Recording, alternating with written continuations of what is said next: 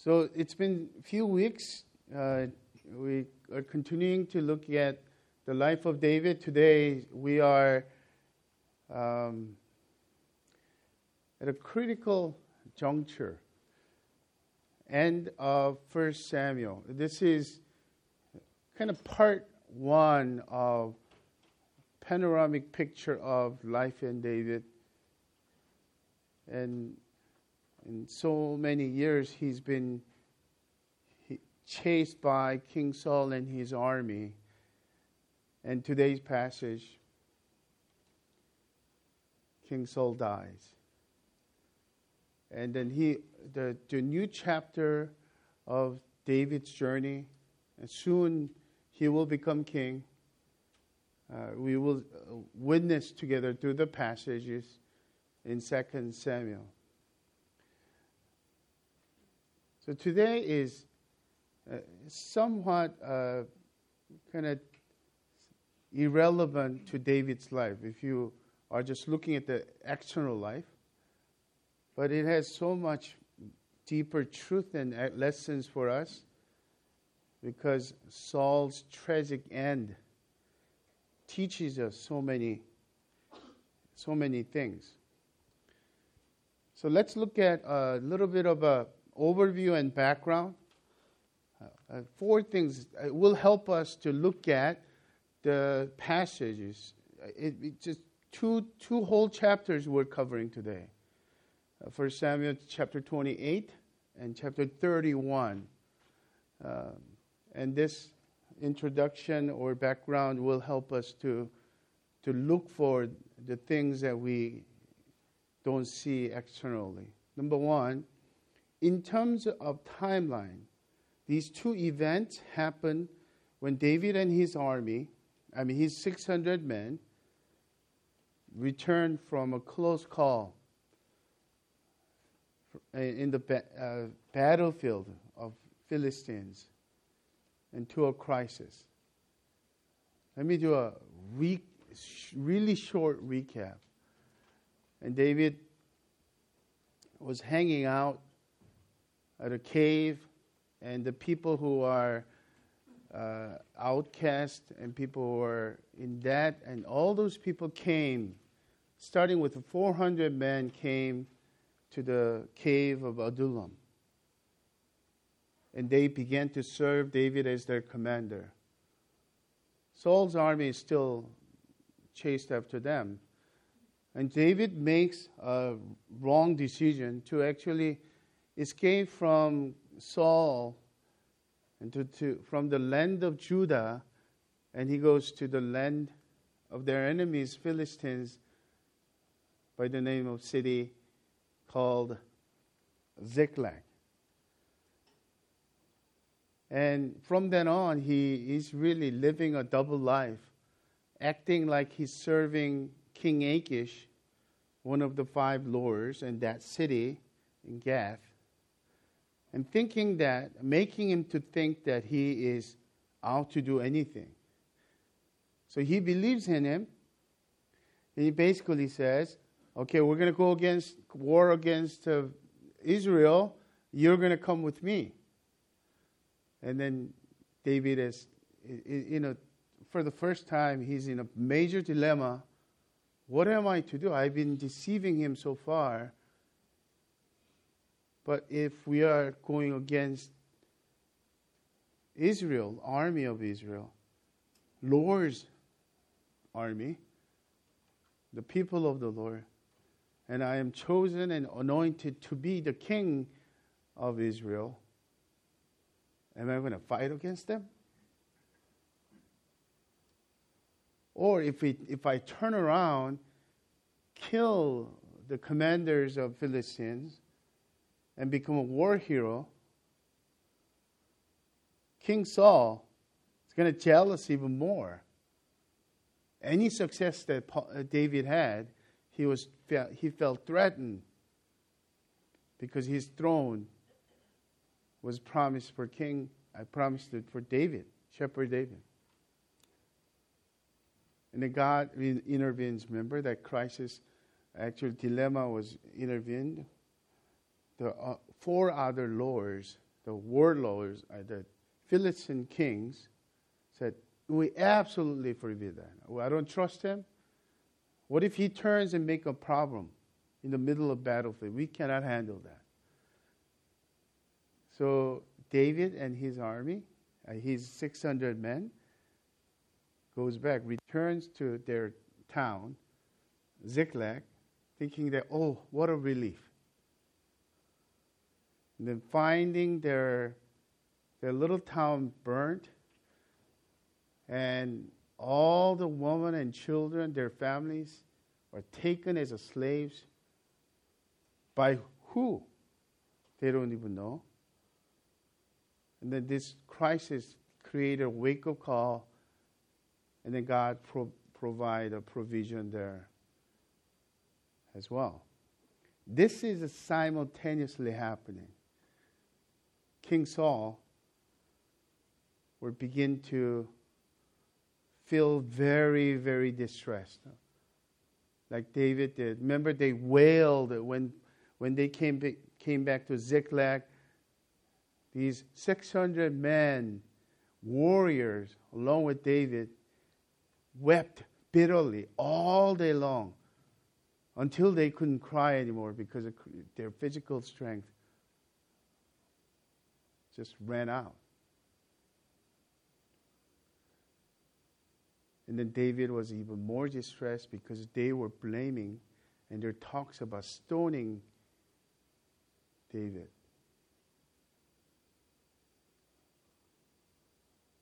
That distress, he turned to, to the Lord and strengthened himself. But unlike David, Saul's distress and turned into desperation for any means to find answer, to find some kind of help.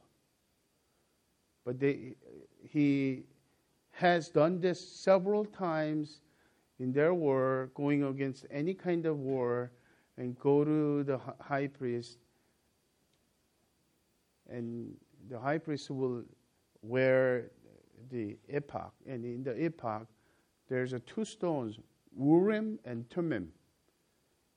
They're the stones that actually answers. Shall we go to the battle? Will you give them to us? Will you give us victory? The answer, yes or no, was clear. No answer. Well, obviously, he actually slaughtered 600, 850 um, priest in Nun. Remember that? And in his own personal dreams, he's acting desperate as well, but God doesn't answer. So even out of his desperation, God doesn't answer. Oh, one of one of the fear, the reason why King Saul was extremely distressed this time around, it's not a one city state of Philistine. For example, um, Achish was the king and lord of this Gath city and state. But they have another four other, and they unify together going against the war. Gaza, Ascalon, Ashdod, Ekron, and Gath, all five lords of Philistines. So they were intimidating. Just looking at that. And our uh, two of our episode, there's a double episode. Part one starts with the night before.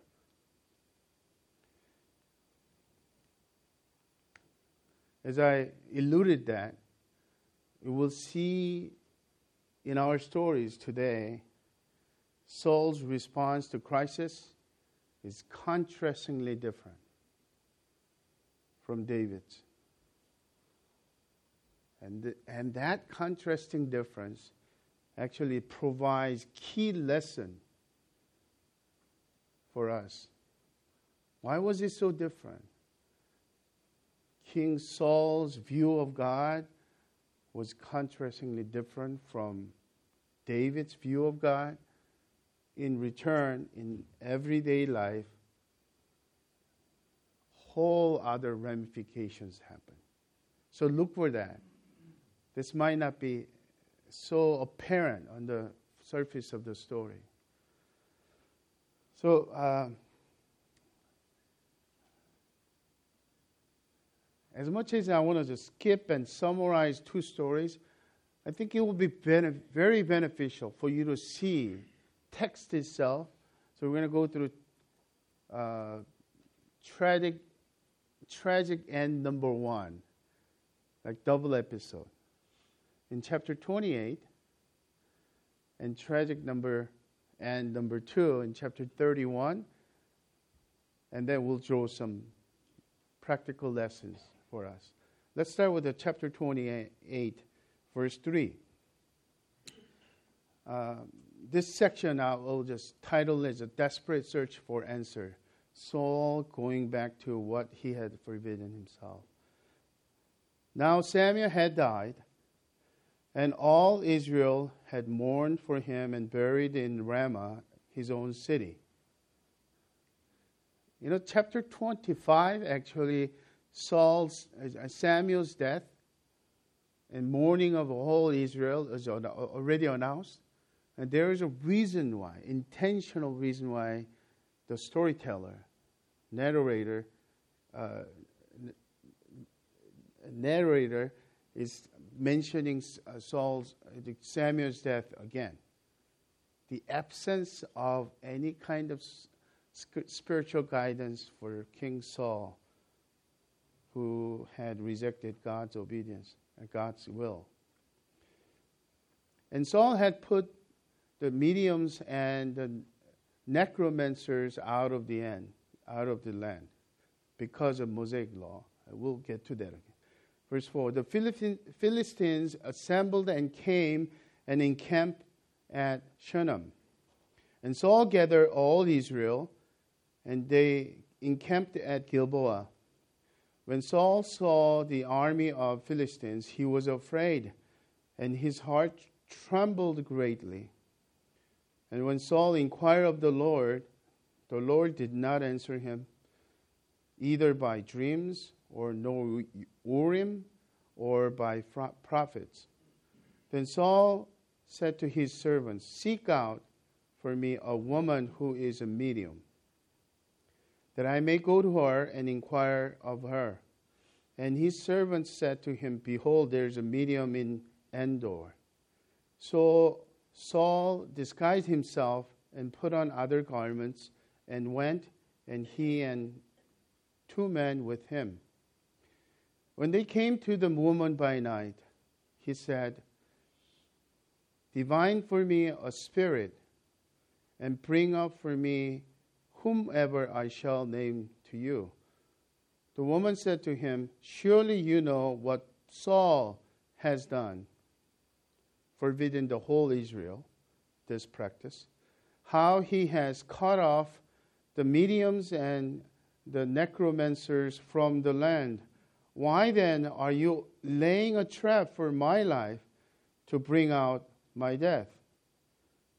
But Saul swore to her by the Lord. As the Lord lives, no punishment shall come upon you for this thing. Then the woman said, Whom shall I bring up for you? He said, Bring up Samuel for me.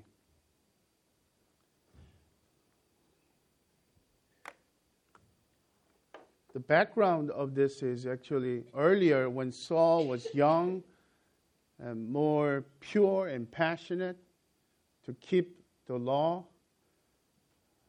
This is one of Mosaic law in the, the five Pentateuch. Um, there's a repetition of the same law about seriousness of this sin. Leviticus 19, verse 31. Do not turn to mediums or necromancers the necromancer is the one who calls a dead spirit and makes the connection. Do not seek them out, and so make yourselves unclean by them. I am the Lord your God. This kind of occult practices is actually leads people to experiment other things other than God, holy one true God Himself. And the punishment for that was a stoning, death. In other words, this was serious, serious offense. And young Saul forbidden them, driven everyone out. At least on the surface, there are no mediums anymore in the land of Israel. Well, whatever he forbidden, as a dog goes back to his own vomit to eat them, Saul goes back to this. Why? Out of desperation. He needs some answer. But this is a strange story, isn't it? And we'll find out uh, in, in the next segment. Um, but at this point, I wonder what goes through Saul's mind. Have you ever thought about that when you are in big, big trouble?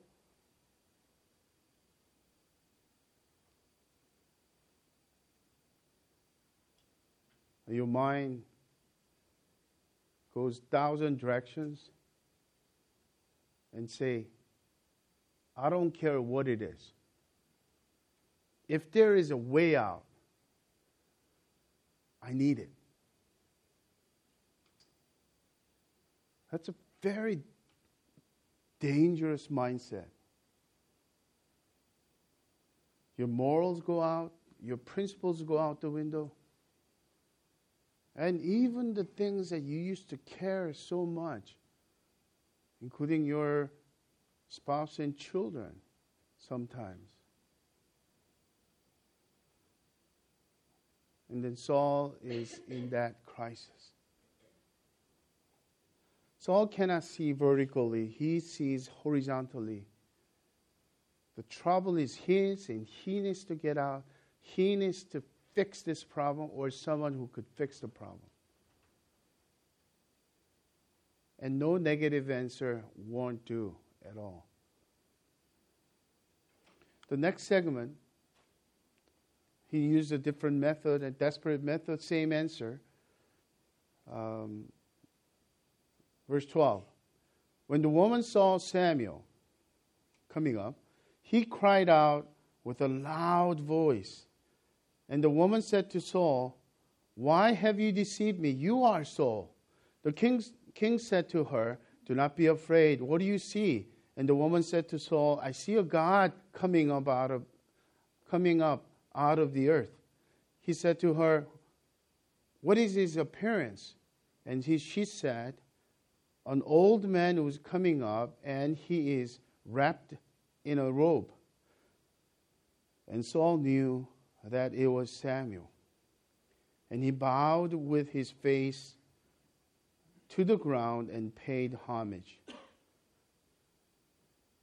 Then, then Samuel said to her, Why have you disturbed me by bringing me up, bringing me up? Saul answered, I am in, I am in great distress, for the Philistines are warring against me, and God has turned away from me and answers me no more, either by prophets or by dreams.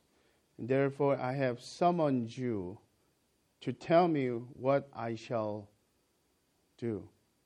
And Samuel said, Why then do you ask me, since the Lord has turned from you and become your enemy? The Lord has done to you as he spoke by me for the Lord has torn the kingdom out of your hand and given it to your neighbor David. Because you did not obey the voice of the Lord and did not carry out his fierce wrath against Amalek, therefore the Lord has done this thing to you this day. Moreover, the Lord will give Israel also with you into the hand of the Philistines and tomorrow you and your sons shall be with me. The Lord will give the army out of Israel also into the hands of the Philistines.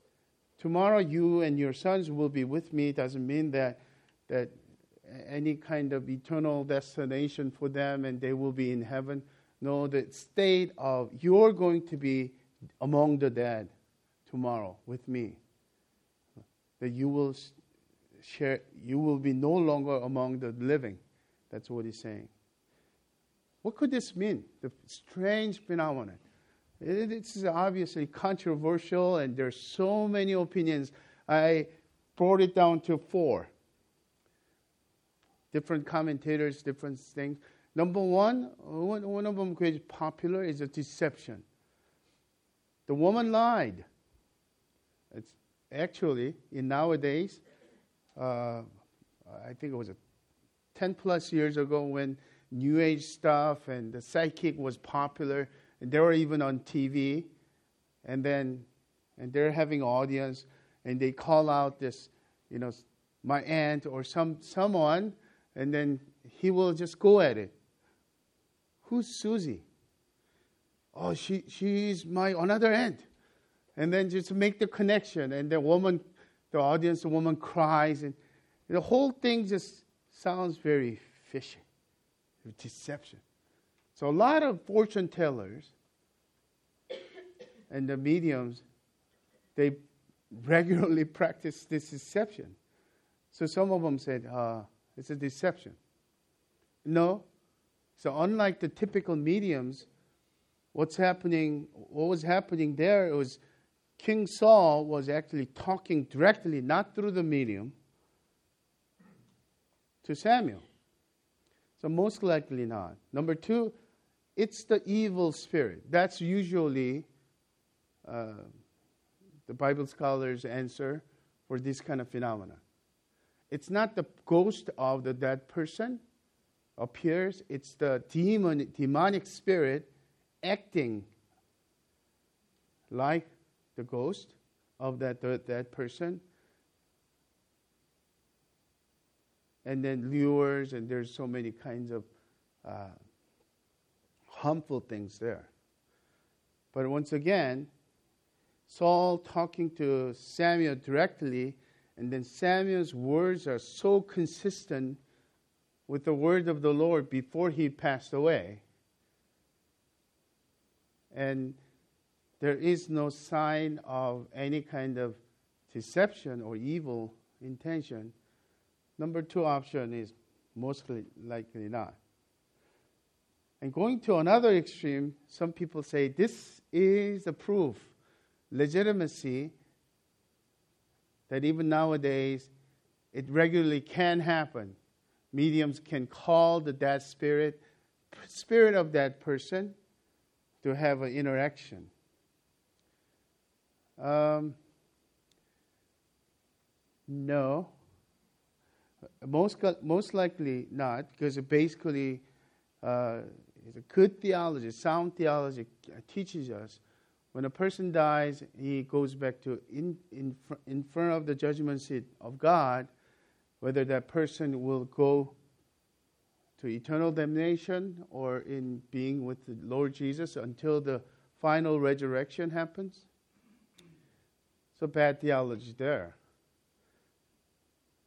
So I think, along with some of these commentators, number four is probably most fitting answer. This is actually true, real Samuel coming up, which doesn't happen automatically or usually, but exceptional, unusual in intervention of sovereign God to answer Saul. Because his answers are very consistent. And the words of Samuel, as a true prophet would do, the words of the Lord spoken through the prophet as a mouthpiece.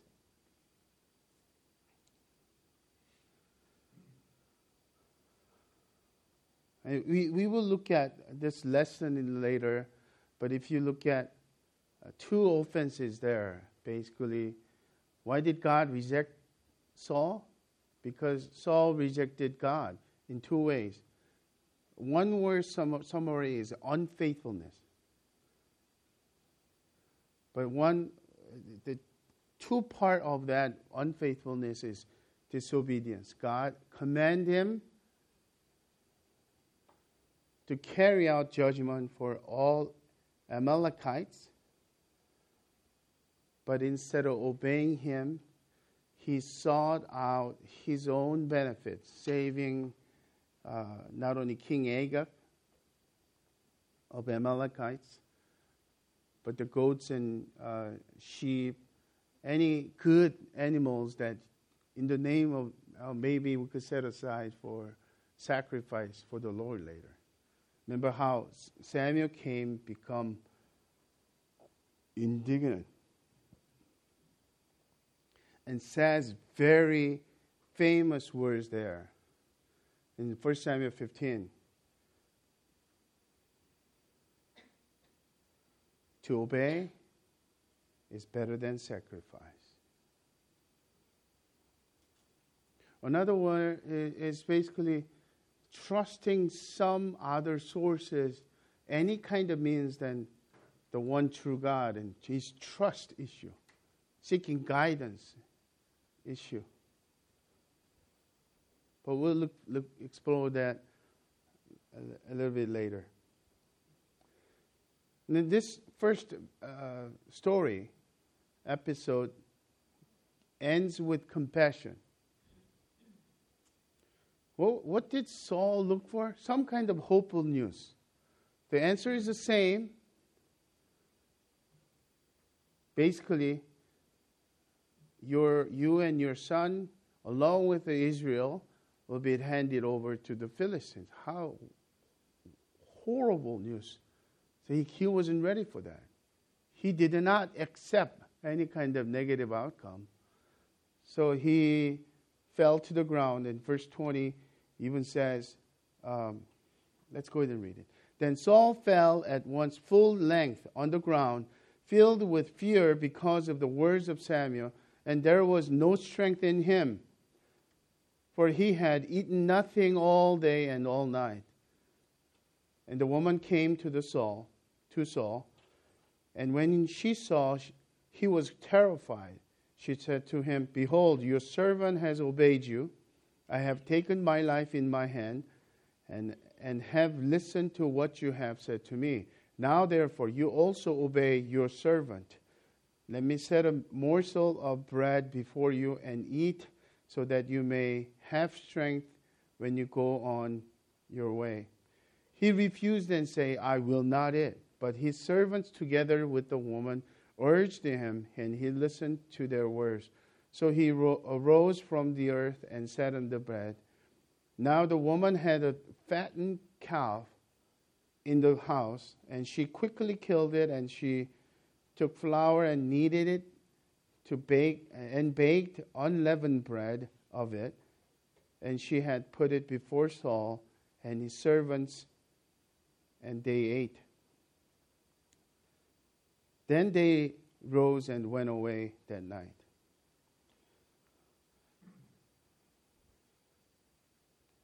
This woman shows compassion. Actually, God shows compassion through this woman. This feast becomes his last meal before his death. And this is the beginning of his tragic end. He's filled with regrets despair, self pity. But unlike David, there is no true repentance. But his regrets, like those is Judas Iscariot's, remorse and his regrets. I should have done this. I should have listened to Samuel and etc. Second story in chapter 31, although a couple of chapters passed, it is actually the next day in the battlefield.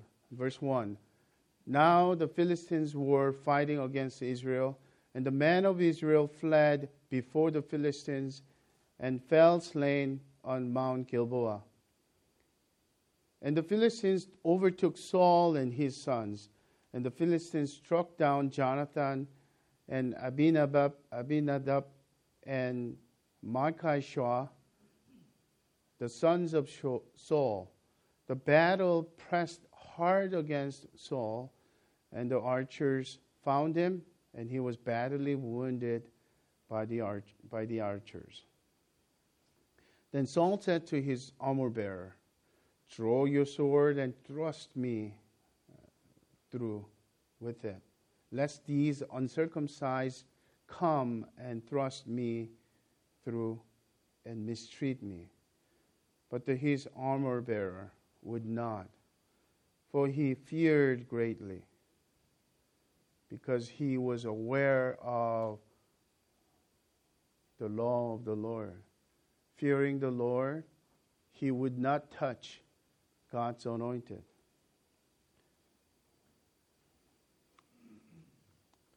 Therefore, Saul took his own sword and fell upon it. And when his armor bearer saw that Saul was dead, he also fell upon his sword and died with him. The Saul died, and his three sons, and his armor bearer, and all his men on the same day together. Indeed, the, the word of the Lord came out to be true, a reality for Saul, and because of his sins. His armor bearer feared the Lord and couldn't touch his king, God's anointed, but and that he could not bear his responsibility that he killed himself as well. Oh, this is tragic.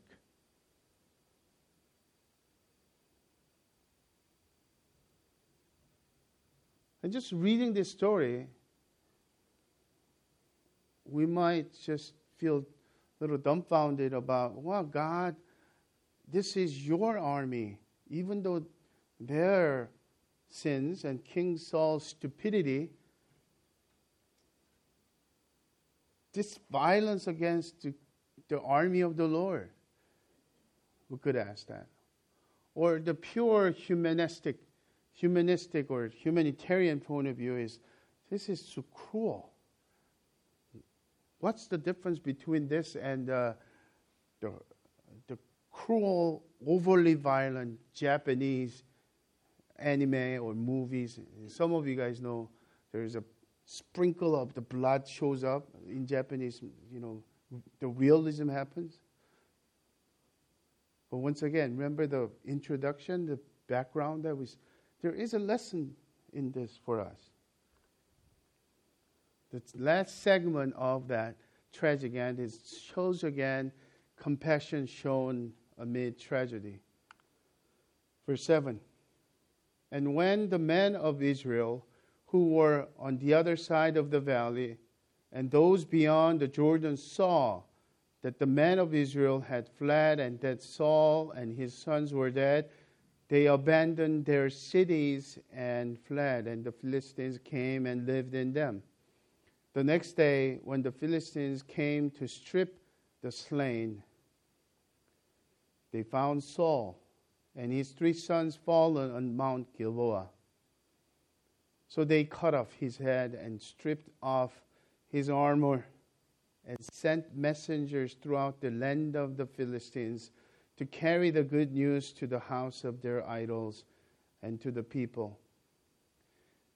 They put his armor in the temple of Ashtaroth and they fastened, fastened, fastened his body to the wall of Bethshan but when the inhabitants of Jabesh Gilead heard what the Philistines had done to Saul, all the valiant men arose and went all night and took the body of Saul and the bodies of his sons from the wall of Bethshan, and they came to Jabesh and burned them there.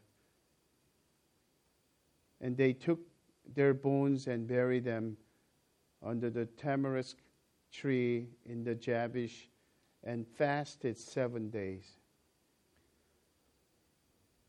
Who were the people of this city, little town called uh, Jabesh Gilead? In chapter 11 of 1 Samuel, has a story that when their city was overtaken, no one would really help.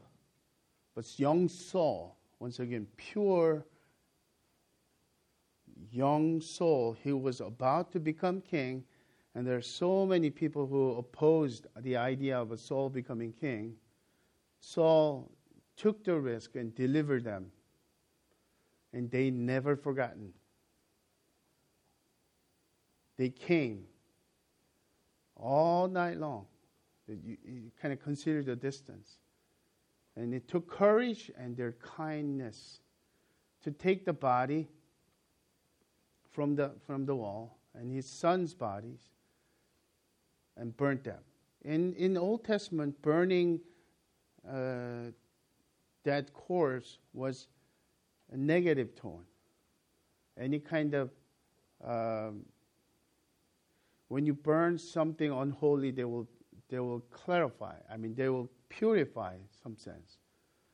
It's not like our days of uh, the pure, simple, uh, efficient method of burial.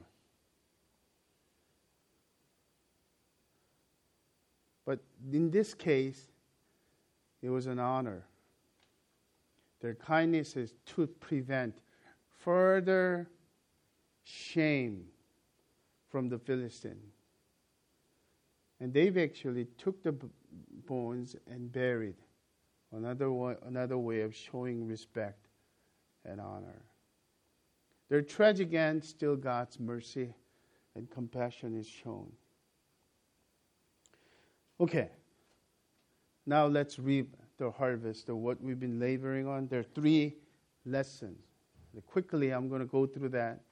Number one lesson is on in our relationship with God. Simple trust and obedience are more important than external acts of worship and religious activities.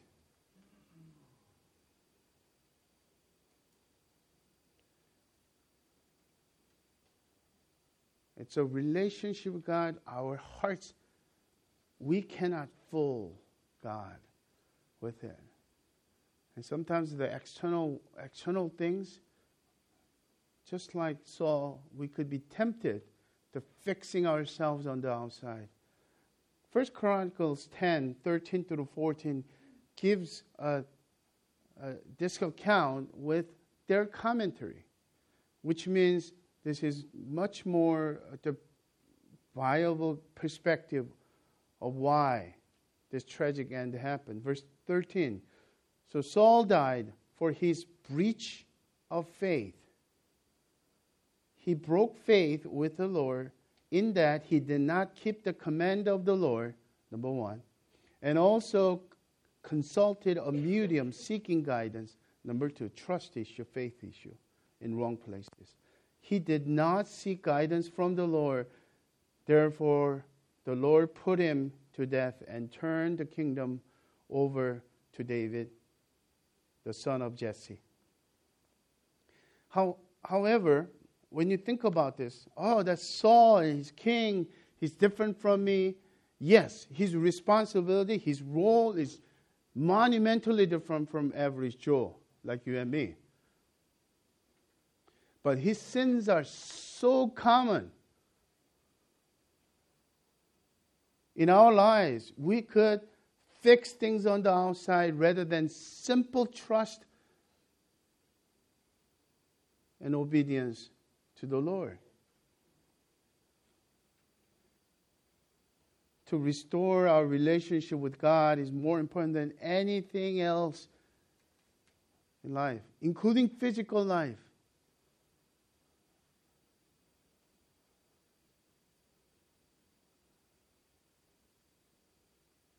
I think this is the moment Jesus was teaching. He will say, He who has ear, let him hear. This is important. This is the wisdom. The wisdom is not, is not obscure, complex intellectual s- stuff, but very simple thing here.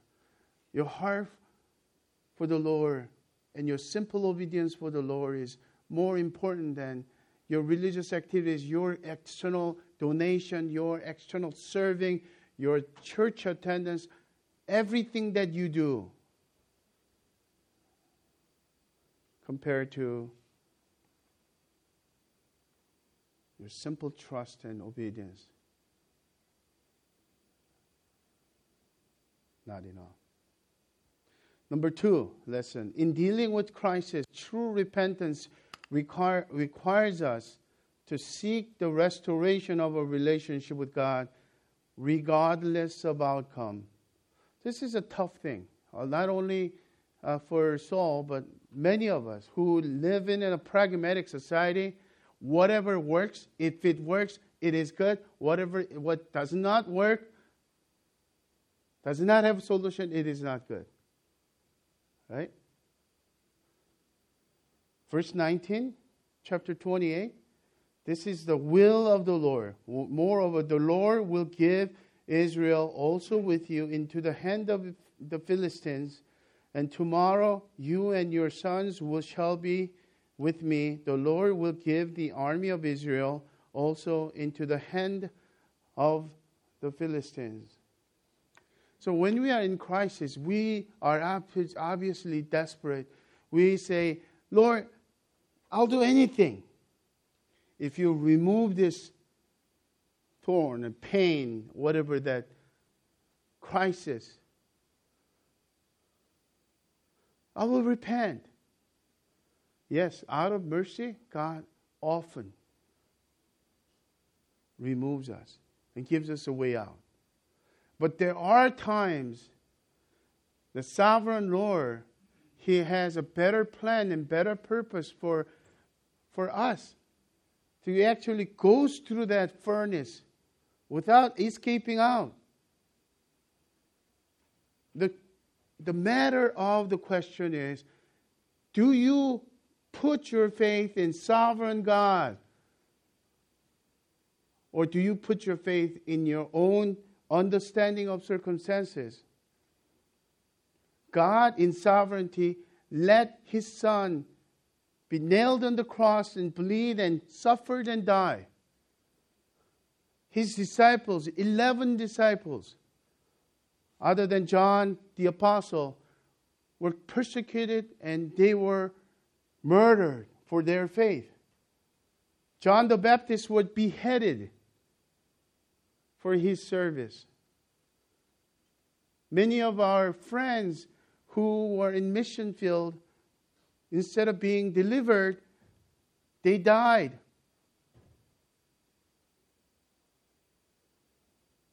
We cannot see the short term effect of all that, but we know that Jim Elliot, his death and his, his friend's death continually impacts uh, even coming generation.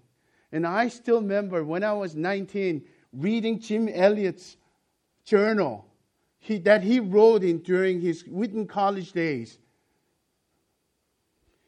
He is no fool who gives what he cannot feed, what, what he cannot keep, to gain what he cannot lose. That his sacrifice martyrdom, martyrdom there. Even without one word of sharing the gospel with the Indians, Ecuador Indians, God had a better plan. And He's pleased with His own sovereign purpose. He's not a cruel God. He's a sovereign God whose wisdom is far greater than anything else. So I ask you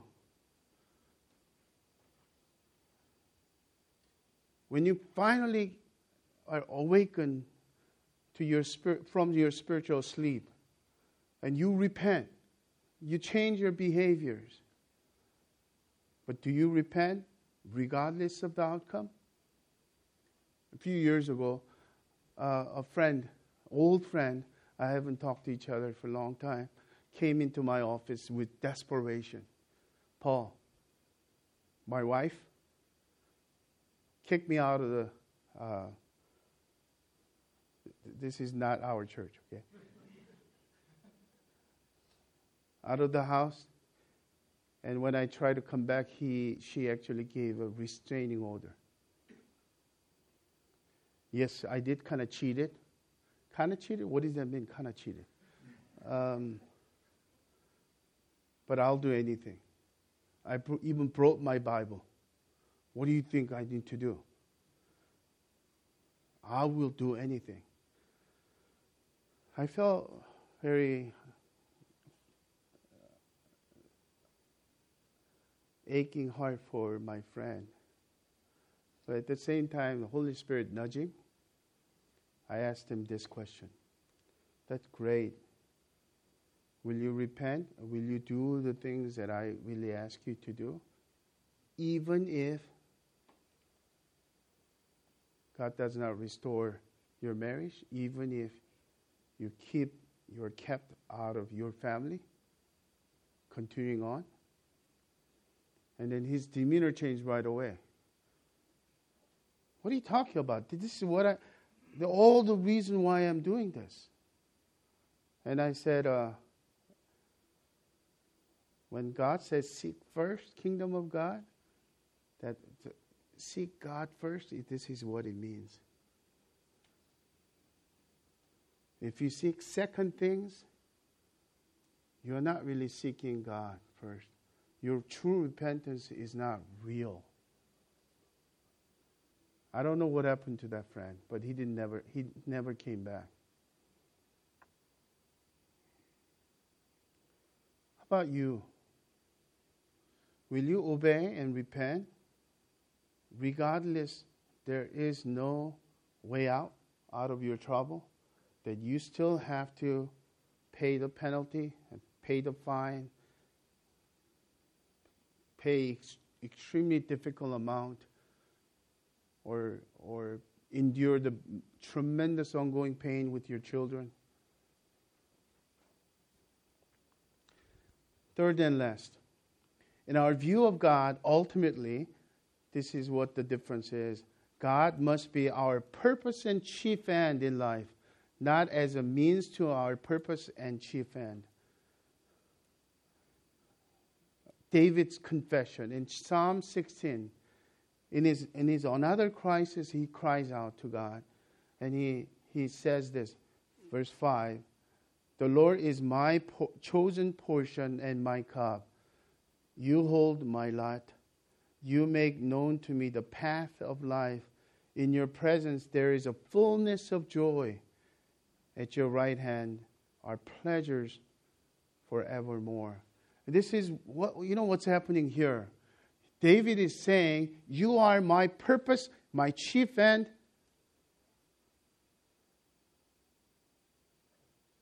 And my ultimate happiness comes from you as well. But what do we do usually? I need to give, I need to attend, I need to have quiet time, I need to behave in certain way so that God could bless me, bless my family. There's no sickness, deadly diseases among our household, including my mom and dad and my uncles, my aunt. No cancer, please. My sons and daughters will go to good schools. Is God means to an end? Is He a useful God or is He sovereign God who has a far better wisdom and plan for us? Brothers and sisters, my time's uh, ran out already. And my encouragement for our church as we face this seemingly impassable obstacles with city of Santa Ana. I mean, the worst case scenario that we could get kicked out, meeting here after having invested $30,000 in expansion. And God may show us a pathway that we may continually be thankful and God's show, favor has shown. But that's not a conditional of our whole faith. I, I just appreciate brother coming up to me today. I don't know the whole deal is. Maybe it's God is saying it's time that pillar of cloud is lifted up. You guys know what, what he's talking about. Exodus, in the tabernacle, pillar of cloud is lifted up from the touching the tabernacle. It's time to move. You go wherever pillar of the cloud, cloud is. Are we ready for that? Yes, if it's God's will. Because there is a fullness of joy. I'm not just optimistic. You, I was like a flickering, my heart was a flickering light. And Irene came in and, you know, we walked, we had a one encouraging meeting and one discouraging meeting, and we didn't know what to do with it between that. In closing, I pleaded with you, brothers and sisters.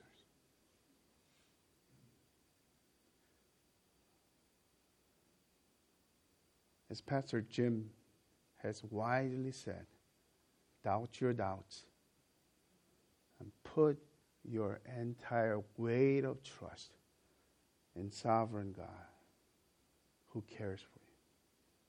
Let's pray. Father, thank you for this reminder and lessons from this tragic end of King Saul. And we pray that in the midst of tr- pragmatic world,